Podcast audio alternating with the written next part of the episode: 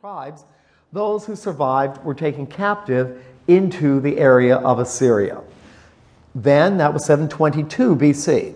Then, in 586, the Babylonians defeated Jerusalem, burned the temple, burned the city, and the people who survived were taken back to Babylon. So we have all 12 tribes deported, defeated, and deported, and the survivors are scattered throughout Assyria, Babylon, and Media.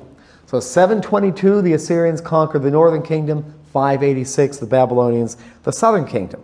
But in 539, Cyrus the Great, king of Persia, to the east, conquers Babylon. And in conquering Babylon, Persia gets everything down to and including Egypt and all the way over to India. So, India, Afghanistan, Iran,